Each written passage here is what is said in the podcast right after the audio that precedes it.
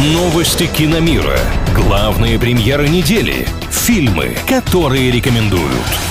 Киномания на правильном радио. Привет всем любителям большого кино, с вами Андрей Лапин. Сталлоне не отпускает Рокки, а Netflix покупает нашумевший детектив. Подробности далее. Продолжение детектива «Достать ножи» выйдет на Netflix. Причем не одно. Стриминговый гигант приобрел права на историю и пообещал порадовать зрителей не только второй, но и третьей частью. Первый фильм вышел в 2019 году и при скромном бюджете в 40 миллионов долларов собрал в прокате более 300 миллионов. Netflix покупка прав обошлась в еще большую сумму. Компания раскошелилась на 450 миллионов долларов, провернув таким образом одну из самых крупных сделок в истории стриминговых сервисов. К съемкам сиквела планируют приступить уже летом, однако когда фильм собираются показать, пока неизвестно. Сильвестр Сталлоне взялся за разработку сериала. Суперстар все никак не отпустит культового героя Рокки. Что было годы спустя после основных событий, мы уже видели в полнометражных продолжениях «Крид» и «Крид 2», а вот что происходило с персонажами до истории, показанной в фильме «Рокки», нам неизвестно.